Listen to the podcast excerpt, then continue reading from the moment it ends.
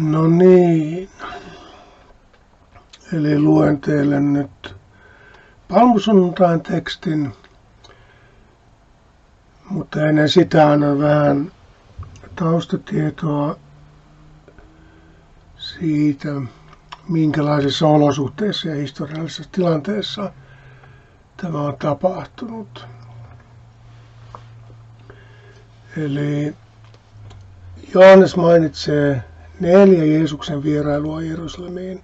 Muut evankelistat kertovat vain viimeisestä matkasta. Juutalaisille Jerusalemin kaupunki oli ollut uskonnollisen maantieteen napa jo noin tuhat vuotta. Daavidin rakentamaan pääkaupunkiin liittyi muistoja voitoista ja tappioista, uskosta ja luopiudesta, kunniasta ja häpeästä, sankaruudesta ja nöyryytyksestä. Davidin aikaa kuningas pystyi vielä pitämään 12 riitaisaa heimoa yhtenä kansana. Silloin Jerusalem oli kansan yhtenäisyyden, turvallisuuden ja suuruuden symboli. Siitä lähtien historia olikin ollut sitten aika kuoppaista alamäkeä. Jumala oli profeettojensa kautta monet kerrat moittinut kaupungin eliittiä köyhän, köyhien sorrosta, yleisestä korruptiosta ja kaikenlaisesta vääryydestä. Kaupunki ei ollut kantanut saamaansa tehtävää arvokkaasti ja hurskaasti. Siksi Jumala oli kurittanut kaupunkia milloin minkäkin kuninkaan sotajoukoilla. Näin kansa ainakin tulkitsi viheliäisen kohtalonsa. Monet muutkin vallotetut kansat ovat syyllistäneet itsensä kokemastaan väkivallasta.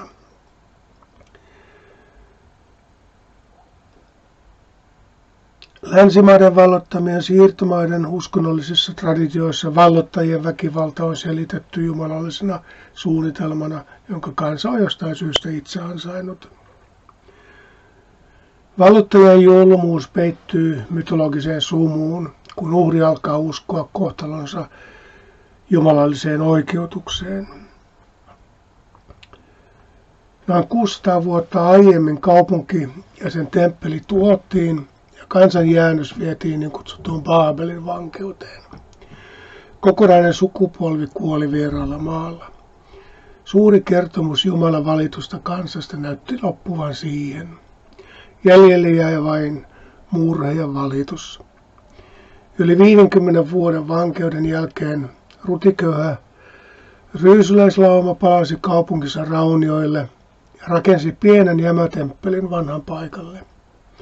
Seuraavien vuosisatojen ajan kaupunki maksoi veronsa persialaisten ja kreikkalaisten hallitsijoille.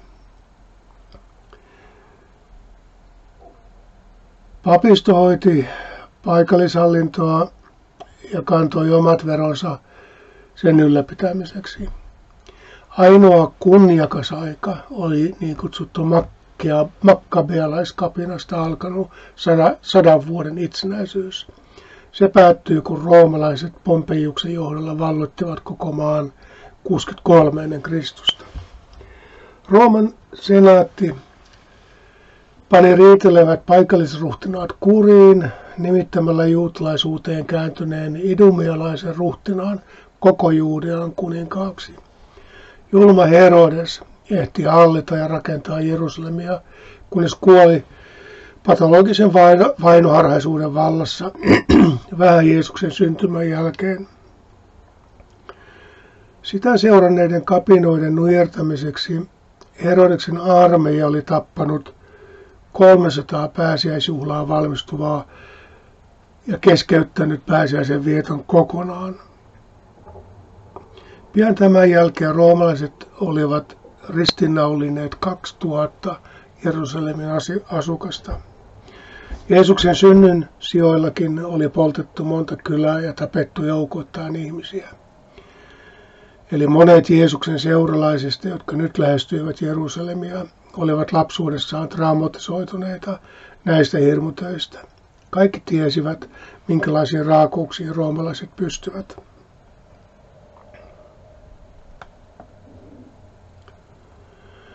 Kun rauha oli saatu palautettua, Rooma jakoi valtakunnan Herodeksen kolmelle pojalle. vuonna 6 jälkeen Kristuksen Jerusalemista käsin hallitseva varttikuningas sai väistyä ja Rooma alkoi hallita Jerusalemia, Juudeaa ja Samariaa suoraan oman maaherransa kautta. Kaikesta tästä huolimatta kansa eli siinä uskossa, että kaupungin suuruus oli vielä palautuva. Jerusalemin suuruuden päivät olisivat vasta edessä. Tähän kaupunkiin olisi vielä ilmestyvä väkevä Messias. Hän tulisi moninkertaistamaan Jerusalemin muinaisen mahtavuuden ja muuttaisi sen koko maailman navaksi.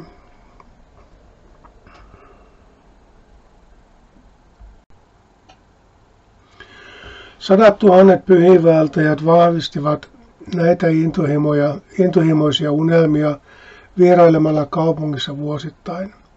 Kaupungin jokainen kivi oli täynnä muistoja, jokainen seinä antoi lohdutusta ja temppeli loi toivoa valitun kansan tulevasta suuruudesta. Kaupungissa eli noin 40 000 vakituista asukasta, mutta nytkin Jeesuksen seurueen lisäksi sinne oli matkalla ainakin 100 000 pääsiäisen viettäjää. Ilman riittäviä majoitustiloja, ravintoloita tai edes tilapäisiä käymälöitä, kaupunki oli hätätilan rajoille asti ylikansoitettu suurten pyhien aikana. Roomalaisille pääsiäinen oli hallinnollinen painiainen. Kaupungin eliitti ja heidän alaisilleen se oli vuoden tuottavinta aikaa. Rahaa tuli läheltä ja kaukaa. Valuutan korvikkeena kaupunkiin kuljetettiin tonnettain kultaa, hopeaa ja kaikenlaisia jalokiviä. Valtaosa kaupunkilaisista sai toimeentulonsa uhrirituaalien ympärillä pyörivästä tuotannosta ja kaupankäynnistä. Vain viidennes Jerusalemin kaupungista, kaupungin palkkatyöläisistä oli taloudellisesti riippumaton temppelistä ja sen alihankkinnoista.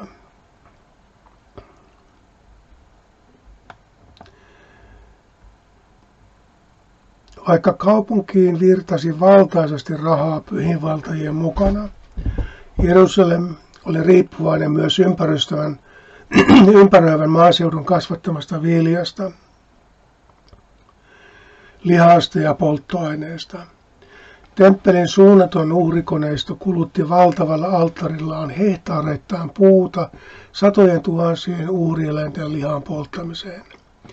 Maaseudun asukkaat saivat toimeentulonsa siitä, mitä tuottivat kaupungille. Silti yli puolet heidänkin tuloistaan palautettiin takaisin kaupunkiin verojen, lainakorkeen ja erilaisten maksujen muodossa. Melkein kaikki viljelysmaa oli kaupungin rikkaiden omistuksessa, samoin kuin uhrieläinten tuotanto ja niiden tarvitsevat laidunmaat. Niin oli aina ollut ja niin tuli aina olemaan. Se vai kuului jumalalliseen järjestykseen, kuten kaikkialla muuallakin. Pyhä vaatii uhrinsa ja uhrit vaativat tuottajansa. Tuotto meni tietenkin pyhään palvelijoille. Ei sitä juuri kukaan asettanut kyseenalaiseksi. Herodeksen ja hänen poikiensa hallintoaikana yhä suuremmat maa-alueet joutuivat kuningasperheiden ja heidän suosikkinsa omistukseen. Köyhät maanviljelijät menettivät maitaan tai joutuivat vuokraviljelijöiksi. Monet hakivat päivätöitä kaupungista tai joutuivat kerjäläisiksi. Samaan aikaan rikkaiden omaisuus ja valta kasvoivat. Jeesuksenkin seurue koostui suurimmaksi osaksi köyhistä maanviljelijöistä, jotka olivat tottuneet elämään kaupunkilaiselitin armoilla. Koska kuningashuonetta ei enää ollut, Valta kuului papistolle ja maata ovistavalle aristokratialle. Tavallisella kansalaisella ei ollut minkälaista äänivaltaa. Ainoastaan silloin, kun he kokoontuivat suurina joukkona samaan paikkaan, he saattoivat sopina, sopivan johtajan agitoimina saada pelottavan suuren metelin aikaiseksi. Tätä yhden asian huutoäänestystä jokainen maan mahtava valtias oli oppinut varomaan. Sen suhteen tämä oli kalenterivuoden kaikkein vaarallisin juhla. Pääsiäisjuhlien aikana oli ennenkin syntynyt mielenosoituksia ja kansannousuja. Jokainen tiesi, että tämä oli vaarallinen matka. Kuka tahansa saattaisi joutua roomalaisten kurinpitovoimien uhriksi tai tallautua kuoliaaksi panikkiin joutuneen kansan jalkoihin. Pääsiäinen oli kansalle myös erilainen, eri, eräänlainen varjoitsenäistymisjuhla. Jerusalem oli Egyptistä vapautuneen kansan pääkaupunki. Roomalaisten sotilaiden tunkeleva vartiointi muistutti itsenäisyydestä, joka toistaiseksi eli vain pyhiinvaltajien tulevan, tulepalavissa unelmissa. Jeesuksen seurueessa matkan vaarallisuus tiedostettiin selvemmin kuin koskaan. Matkan johtaja ei ollut tehnyt mitään lievittääkseen heidän huoliaan. Päinvastoin. Vuoden pyhin vi- viikko oli alkamassa myös Pilatukselle, vaikka se ei ollut hänelle pyhää, mutta se oli hankalaa. Jerusalem alkoi täyttyä kymmenistä tuhansista pyhiinvaeltajista, maakunnista ja naapurivaltioista. Kauppiat olivat varautuneet vuoden kohokohtaan ja majatalot olivat viimeistä sijaa myöten varattuja. Rooman vallan edustaja Idumian, Samarian ja Juudean maaherra Pontius Pilatus oli hermostunut. Taas pitäisi tasapainolla uskonnollisten intohimojen ja kansallismielisten kaunojen kanssa. Vaikka hänellä ja hänen sotilaallaan oli oma linnake Jerusalemissa, Pilatus viipui siellä kerrallaan aina vain niin kauan kuin hallinnollisten välttämättömyyksien vuoksi oli pakollista. Tämä oli yksi niistä viikoista, jolloin hänen läsnäolonsa Juudean pääkaupungissa oli turvallisuuspoliittinen pakko. Jerusalem oli alueen tärkein verolähde ja kauppakumppani Rooman kanssa. Pilatus ei yrittänyt roomalaistaa Juudeaa. Roomalaiset kyllä tunnistivat mahdottoman, mahdottoman tehtävän nähdessään sellaisen.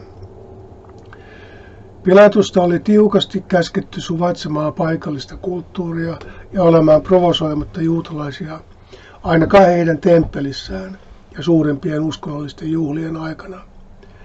Tämänkin juhlan aikana Pilatuksen tärkein haaste oli tukahduttaa kaikki levottomuudet, ennen kuin ne yltyisivät mellakoinniksi tai pahimmassa tapauksessa kapinalliseksi kansannousuksi.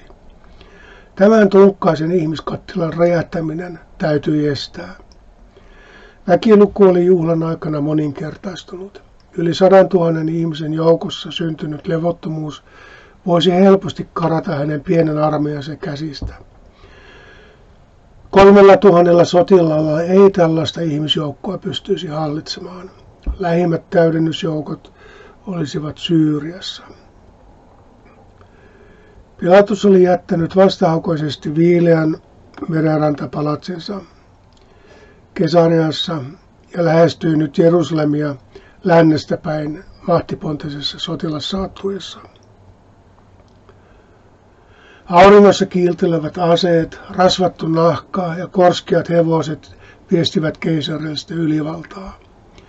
Korkealla kannetut keisarin tunnukset julistivat Tiberiuksen jumalallisuutta. Kullatuilla kotkankuvilla ei kuitenkaan sopinut mahtailla kaupungin sisällä. Kun Kaius oli määrännyt kuvansa pystytettäväksi Jerusalemin temppeliin, koko Galilean alueen maanviljelijät tekivät lakon. Kun maata ei viljelty, joukkojen ruokahuolto kärsi ja keisarilliset verot jäivät saamatta. Pilatus tiesi, että temppeliä piti kohdella kunnioituksella, koska se oli köyhimpienkin juutalaisten suurin intohimon kohde. Vallan vakuuttava, mutta hillitty käyttö oli tämän juhlaviikon vaikein haaste. Samaan aikaan kaupunkia lähestyi idästä päin paljon vaatimattomampi kulkue. Alussa se ei millään tavalla erottunut tuhansista muista seurueista. Ryhmä yksinkertaisia maalaisia oli kävellyt verkkaiseen tahtiin noin 160 kilometrin matkan Galileasta Jerusalemiin. Viimeiset viikot he olivat viettäneet Jerusalemin lähikylissä. Hekin hermoilivat. Jotain kohtalokasta oli ilmassa. Sen he olivat jo jonkin aikaa aavistelleet opettajansa puheista. Galileassa Herodes Antipas oli Johannes Kastian murhauttamisen jälkeen joutunut niin suuren kansan vihan kohteeksi, ettei heti perään uskaltanut kajota Jeesukseen, vaikka olisi halunnutkin. Pontius, Pontius Pilatuksella ei ollut samanlaisia estoja. Alkukiveen lämpö ei pystynyt rauhoittamaan opetuslasten levotonta mieltä. Mielessä risteili messiaanisia odotuksia ja pahoja aavistuksia. Kummatkin vain vahvistuivat, kun Jeesus alkoi antaa outoja ohjeita. Hänellä oli selvästikin jokin, jokin suunnitelma mielessään, mutta ohjeet eivät oikein sopineet opetuslasten ennakko-odotuksiin. Markus.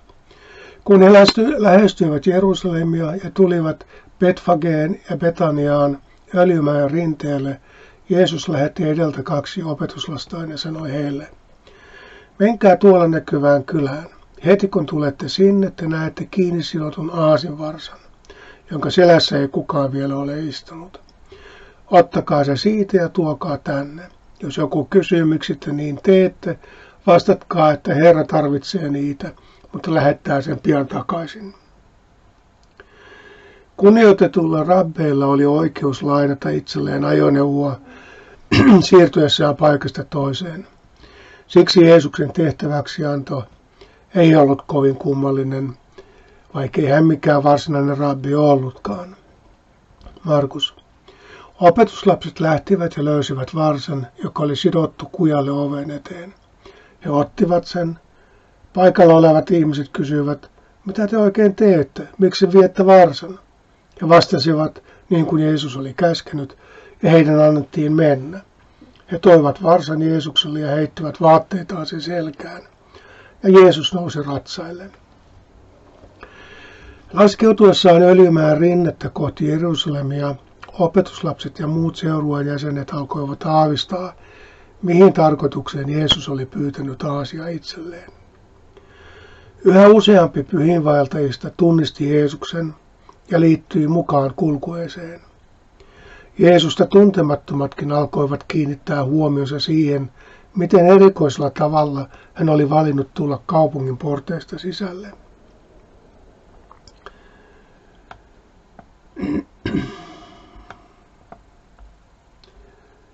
Jeesus ei käyttänyt Aasia väsymystään,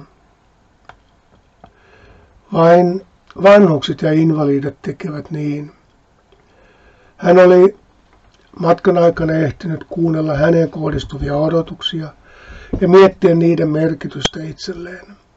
Samalla hän oli lopullisesti vakuuttunut siitä, minkälaisia odotuksia hän ei ainakaan halunnut täyttää ja minkälaisen kuvan hän itsestään halusi antaa saapuessaan kaupunkiin. Sekä roomalaiset että juutalaiset olisivat sitä tulkitsemassa.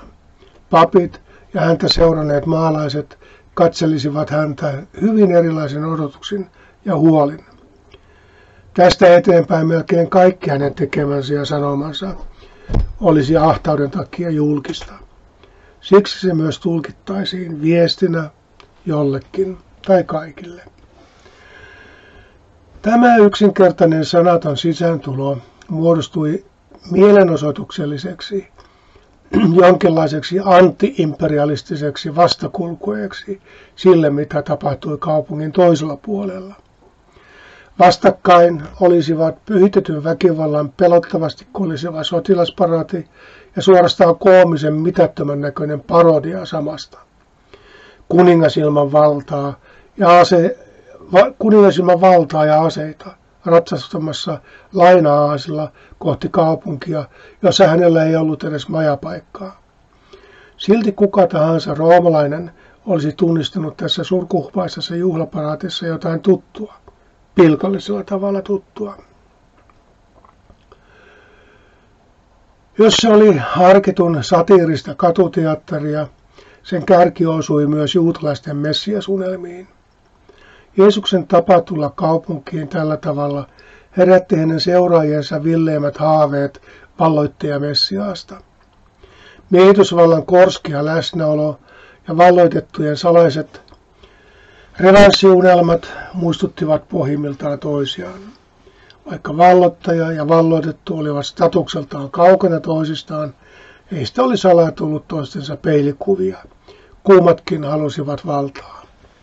Näyttää siltä, että Jeesuksella oli mielessään profetta Sakariaan vähän oudon tuntuinen unelma tai ennustus. Katso, kuninkaasi tulee, vanhuskas ja voittoisa hän on. Hän on nöyrä, hän ratsastaa aasilla. Aasi on hänen kuninkaallinen ratsonsa. Kansa tuskin tunsi tätä ennustusta. Se sopi liian huonosti kenenkään sankariunelmiin. Sakarian sankari nimittäin aloittaa riisumalla kansan ja armeijan aseista kokonaan. Sakari jatkaa. Hän tuhoaa sotavaunut Efraimista ja hevoset Jerusalemista. Sotajauset hän lyö rikki. Hän julistaa kansalle rauhaa. Kansa kuitenkin otti Jeesuksen vastaan niin kuin hän olisi ollut voittoisen ratson selässä saapuva valloittaja, koska sellaistakin vapauttajaa samanlainen, samainen Sakaria oli heille luvannut. Markus kuvaa tilannetta. Monet levittivät vaatteitaan tielle, toiset taas lehviä, joita he katkasivat, katkoivat tienvarren puista. Kulkua jatkoi Aasin verkkaista vauhtia Kidronin laakson halki kohti kaupungin itäistä porttia. Markus jatkaa, ja ne, jotka kulkivat hänen edessään, edellään ja perässään, huusivat, Hoosi Anna, siunattu olkoon hän, joka tulee Herran nimessä. Siunattu isämme Daavidin valtakunta, joka nyt tulee. Hoosi Anna korkeuksissa. Mitä ikinä Jeesus yrittikin viestiä, kansa halusi nähdä hänessä kauan kaipaamansa vapauttajan. Varsinkin köyhin osa kansasta unelmoi loistokkaan ja militaristisen vapauttajan, Daavidilaisen valtakunnan palusta. Vaikka Aasilla ratsastaminen viittasi profetiaan kuninkaasta, joka tulisi poistamaan aseet, kansalla ei vanha unelma messia, kansalla oli kuitenkin vanha unelma Messiasta, joka käyttäisi aseita ja käyttäisi niitä nimenomaan roomalaisia vastaan. Ylistyslaulujen retoriikasta ja ruhtinaallisesta vastaanotosta päätellen Jeesus oli tahtomattaan käynnistämässä kunnon messiaanista mellakkaa. Kaupungin porttien sisäpuolella sellaiseen oli välittömästi puututtu, tai sellaiseen olisi välittömästi puututtu, ja tilanne olisi nopeasti voinut eskaloitua kansannousuksi Pilatuksen joukkoja ja temppelipoliisia vastaan. Mitä tahansa Jeesus oli suunnitellut, mellakointi olisi ollut vastoin kaikkia, mitä hän tähän mennessä oli Jumalan valtakunnan tulemisesta opettanut. Ei hän ollut mikään kansanvillitsijä, eikä vihollisuuksien provosoija. Ei hän tahtonut ennallistaa mitään daavilaista valtakuntaa, eikä hän ollut Rooman, armeijan kukistama, Rooman armeijaa kukistamassa. Hänen visionsa ja viestinsä oli aivan toisenlainen. Hän oli puhunut monin vertauksin. Nyt hän puhui symbolisella teolla. Jälleen kerran hänet ymmärrettiin täysin väärin ja tilanne oli karkaamassa käsistä. Vaikka Jeesus korosti vaatimattomuuttaan ratsastamalla aasella, kansa yritti lietsoa jotain mahtipontisempaa ratsastamalla Jeesuksen maineella. Miten hän saisi syttymänsä maastopalon sammumaan? Vaikka Jeesus selkeästi oli sytyttänyt alkukipinan, hän ei millään lailla lähtenyt lietsomaan kansanjoukon intoa. Siihen ei suuriakaan puhelahjoja olisi tarvittu. Ei hän myöskään käynyt väittelemään kansaa vastaan. Sellainenkin olisi ollut täysin turhaa. Yksikään evankelistoista ei kerro hänen lausuneen siinä tilanteessa mitään. Hän jätti tyystin osallistumatta tähän uskonnollisen kansan kiihkon hurmioon. Ehkä juuri hänen vakava vaikenemisensa oli se, mikä lopulta vaiensi myrskyn. Hiljaisten miestä aasinvarsan selässä ei voitu loputtomiin ylistää kadotetun sosiaalisen, sotilaallisen mahdin palauttajana. Jeesukselta tullutta vastakaikua paitsi jäänyt kansa vaikeni vähitellen. Hänen päättäväinen sanottomuutensa, sisäänpäin käytynyt vakavuutensa, hillitsi villiintyneen kansanjoukon. Heidän välilleen ei syntynyt sitä luontaista toisiaan ruokkivaa vuorovaikutusta, jonka avulla karismaattiset johtajat paisuttavat itseään yli omien mittojensa. Kansa jäi ilman unelmiensa vahvistajaa. Näin minä ainakin luen tätä tarinaa. Johanneksen kuvaus tukee tätä tulkintaa. Hänen mukaansa kansa oli kuullut huhuja sensaatiomaisesta Lasaruksen kuolleista herättämisestä. Tietenkin he olivat innostuneita. Mikä, mitä roomalaiset mahtaisivat sellaiselle miehelle? Siksi he riensivät häntä vastaan ja alkoivat huudettaa häntä kuninkaaksi. Johanneksen mukaan Jeesus vastaa kansan hurmioon nousemalla aasin selkään, sanomatta taaskaan yhtään mitään. Tässä teille kuningas, oli hänen vaitelias viestinsä. Jeesus peilasi heidän fantasioitaan tavalla, joka tuimalla vaatimattomuudella lannisti kaikkein fanaattisimman kiikon. Jäljelle jäi vain kiusaantunut hämmennys. Opetuslapsetkin kertasivat päässään kaikkia matkan spekulaatioita, eivätkä enää olleet varmoja yhtään mistään. Eivät hekään enää tienneet, ketä ylistää, miksi ja miten. Liian monta kertaa Jeesus oli nähnyt innostuneen joukon muuttuvan lynkkaavaksi laumaksi. Kansan messiaaniset fantasiat nousivat samasta hengestä. Davidilainen sankarikuningas auttaisi heidät lynkkaamaan roomalaiset. Näin isolla enemmistöllä ja tarpeeksi suurella raivolla se onnistuisi helposti, ainakin tilapäisesti. Kaikkien kulttuurien perusharha on kuvitelma, että pahasta väkivallasta voi pelastua vain käyttämällä niin sanotusti hyvää väkivaltaa. Hiljainen mies Aasinselässä oli ainut, joka ei ollut tämän ylivoimaisen vakuuttavan harhan vallassa. Päättäväisellä vaikenemisellaan hän pysäytti riemukulkueen, jonka meno olisi voinut yltyä mellakaksi. Fariseukset ehtivät kuitenkin kunnolla pelästyä näkemäänsä. Markus kuvaa sitä, näettekö, mikään ei auta, koko maailma juoksee hänen perässään. Joko Johannes, eikö tämä olikin Johanneksen toteamus, joo. joko Johannes tai fariseukset liiottelivat. Ei Jeesus koskaan edes yrittänyt tavoittaa suuria joukkoja. Hänelle oli aina riittänyt se, että edes joku kansan joukosta heräsi ja näki. Koko Hosianna-episodi oli luultavasti ohi alle puolessa tunnissa.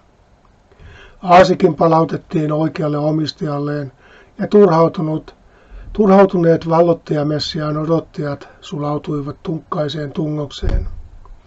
Mitään ei ollut tapahtunut. Kukaan ei ollut valloittanut ketään, eikä yksikään hallitsija pudonnut valtaistuimeltaan. Vallat kuitenkin vapisivat. Matteuksen mukaan episodissa mukana olleet levittivät levottavia huhuja juhlakansan keskuuteen. Matteus. Koko kaupunki alkoi kuohua ja kaikki kyselivät, kuka hän on. Ylipappi Kaifas ja koko papillinen aristokratia oli hyvin tietoinen kansan messiaanisista unelmista. He osasivat myös mitata, milloin juhlan lämpötila oli noussut kuumeen puolelle. Ensimmäistä kertaa monen vuoteen mittari näytti punaista. Kansa todellakin oli huudattanut Jeesuksen messiaaniksi, messiaaksi. Vaikka Jeesus ei sitä vahvistanut, hän ei myöskään sitä kieltänyt. Jos kuume tästä vielä nousisi, Pilatus pitäisi ylipappeja päävastuullisina levottomuuksista. Jos he eivät kykenisi ylläpitämään järjestystä, he saisivat lähteä. Kaifalla oli hyvä syy olla huolissaan. Jos Kaifas ei raportoinut välikohtauksesta Pilatukselle, tämä oli kyllä omat, tällä oli kyllä omatkin tiedonantajansa. Hänen vartiosotilaillaan oli temppelin Stoan katolta erinomainen näköala. Vaikka he eivät ymmärtäneet kieltä, eivätkä tunteneet kulttuuria, he pystyivät näkemään, keräsikö joku yksilö huolestuttavan paljon levottomasti liikehtivää joukkoa ympärilleen. Jos sotilaat olivat havainneet Jeesuksen poikkeuksellisen sisääntulon, he varmasti olivat raportoineet siitä esimiehilleen, joka, jotka puolestaan olivat kertoneet siitä Pilatukselle. Kaifaalla oli 12 vuoden kokemus Pilatuksen joukkueen hallintataktiikasta. Ylipappi tiesi, että johtajien pidätys ja nopea ristiinnaulitseminen oli osoittautunut hyvin lamaannuttavaksi shokkihoidoksi kuumana käyvälle joukolle. Jeesuksen tyly vaikeneminen juhlinnan keskellä oli kuitenkin rauhoittanut pahinta aallokkoa. Mutta hallitsijoiden kannalta mikään ei ole niin pettävää kuin kansojen meren tyynipinta, jonka alla huhut, huhut leviävät kuiskien. Emme tietenkään tiedä, oliko Jeesuksen käsitys identiteetistään ja kutsumuksestaan tässäkään vaiheessa vielä täysin selvä. Mutta koko ajan hänelle oli käynyt selvemmäksi, kuka ja mikä hän ei halunnut olla. Hän ei tunnustanut, tunnistanut tehtäväänsä kansan odotuksissa ja joutui koko ajan päättäväisimmin sanoutumaan niistä irti. Jeesus irtaantui huomion polttopisteestä ja sulautui opetuslapsineen kansan paljouteen. Tuloksessa hän sai olla rauhassa. Jotakin hän kuitenkin vielä halusi tehdä ennen kuin vetäytyisi opetuslapsineen yöpymään kaupungin ulkopuolelle. Mutta siitä enemmän seuraavassa kappaleessa.